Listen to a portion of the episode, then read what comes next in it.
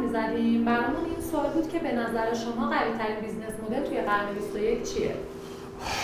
قوی ترین business model. خب مدل های business ی طی سالها یک سری تغییراتی داشتن. چیزهایی که ده سال پیش کار می‌کرده قطعا الان دیگه کار نمی‌کنه.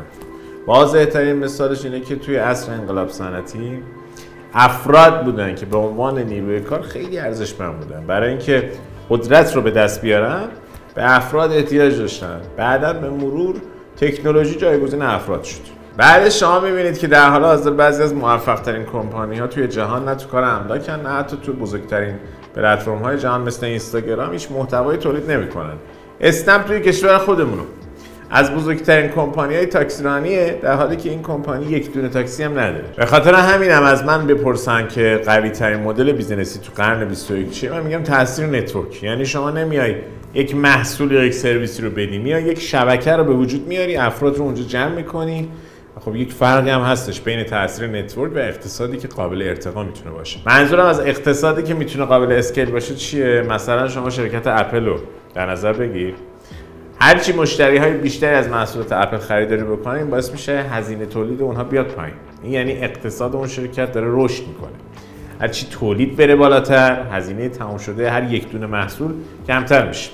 حالا این وسط تاثیر network چطوریه؟ مثلا ملت میان محصولات اپل رو می‌خرن که بتونن فرضاً با iMessage و امکانات دیگه ارتباط بگیرن. یا با iCloud اطلاعات رو جابجا بکنن. این میشه تاثیر network. چون کاربراش زیاده. خیلی از اون اپلیکیشن ها دارن استقبال می‌کنن. بنابراین اون مهندسان این اپلیکیشن ها رو می‌سازن و مشتری های این محصولات به خاطر این قابلیت های جدید باز بیشتر میشه. اینجا اگر دقت بکنی که تاثیر network به چه شکله متوجه میشی که به ازای هر یک دونه کاربری که به این network اضافه میشه خود این network داره ارزشش بیشتر میشه و اتفاقا ارزشش برای کاربر دیگه هم داره میره بالاتر. این قضیه رو شما می‌تونید تو شبکه‌ای که مثل اسنپ هستش ببینید. اگر اسنپ هیچ راننده‌ای نداشت چقدر می‌تونست ارزش داشته باشه؟ هیچی درسته ولی هرچی تعداد راننده‌های اسنپ بیشتر شه واسه من مصرف کننده امکان استفاده از اسنپ سریعتر و ارزونتره. وقتی همچین مزیتی وجود داره تعداد افرادی هم که از این برنامه استفاده می‌کنن بیشتر میشه. باز از اون ور تعداد راننده‌های بیشتری می‌خوان بیان تو اسنپ کار بکنن چون در طول روز می‌تونن چندین و چند سرویس رو برن و خب همه سودشون بیشتر میشه. پس نکته اثر network ی همینه که بهت گفتم. هرچی بشه تعداد تامین کننده رو بالا برد تعداد مصرف کننده هاش هم بالاتر میره.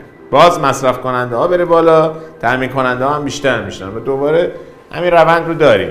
این رو اگر خوب بهش فکر بکنیم مثل مونوپولی میمونه. یک دونه کمپاری کلا انحصار بازار رو می‌گیره. تو بازار قوی میشه و اون هم همونیه که معمولا اوله و بهتره. وقتی بازار بره سمتش اون وقتی که مصرف کننده هاش از همه بیشتر و بیشتر و بیشتر میشه. به خاطر همینه یک سری از کمپانی هم مثل دیجیکالا حتی اگر نوساناتی هم داشته باشن همیشه باز تو صدرن چون این اثر network ی رو به خودشون داره. مثل کمپانی خود ما. جایی هستش که کمپانی ها رو ارتباط میده با متخصص های فروش هرچی تعداد کمپانی که وارد این پلتفرم میشن بیشتر بشه فرصت های شغلی هم اونجا بیشتر میشه. متخصص های فروش بیشتری هم میان سراغ این پلتفرم. هرچی این استعدادهای فروش تعدادشون بیشتر بشه باز کمپانی های بیشتری می‌خوان که وارد این پلتفرم بشن. به خاطر همین نمودار رشد این business توی شروع ممکنه یک سر آروم و آهسته باشه چون این تاثیر network ی تازه داره شکل می‌گیره. بعد که به نقطه بحرانی رسید یهو رشدش صعودی میشه. واسه خیلی از شرکت ها نمودار رشد به همین صورت هستش. من این رو زیاد به جوانان میگم. نرین فقط سراغ اینکه یک محصولی رو بفروشین. اگر می‌خواین یک درآمد معمولی داشته باشین خب okay. ولی اگر می‌خواین یک چیز خیلی عالی بسازین باید یک network درست بکنید. اینطوری با این کار دیگه تو بازار پادشاه اون موضوعی که دارید داخلش کار می‌کنید میشین. چون شبکه دارید. دیگه تسلط دارید روی بازار و ارزشی که می‌تونید به بازار وارد بکنید. سعودی میره بالا. در نتیجه ثروتی هم که باش می‌تونید در بیارید سعودیه.